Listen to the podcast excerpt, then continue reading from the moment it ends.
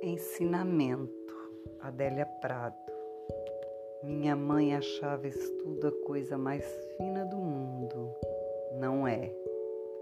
A coisa mais fina do mundo é o sentimento.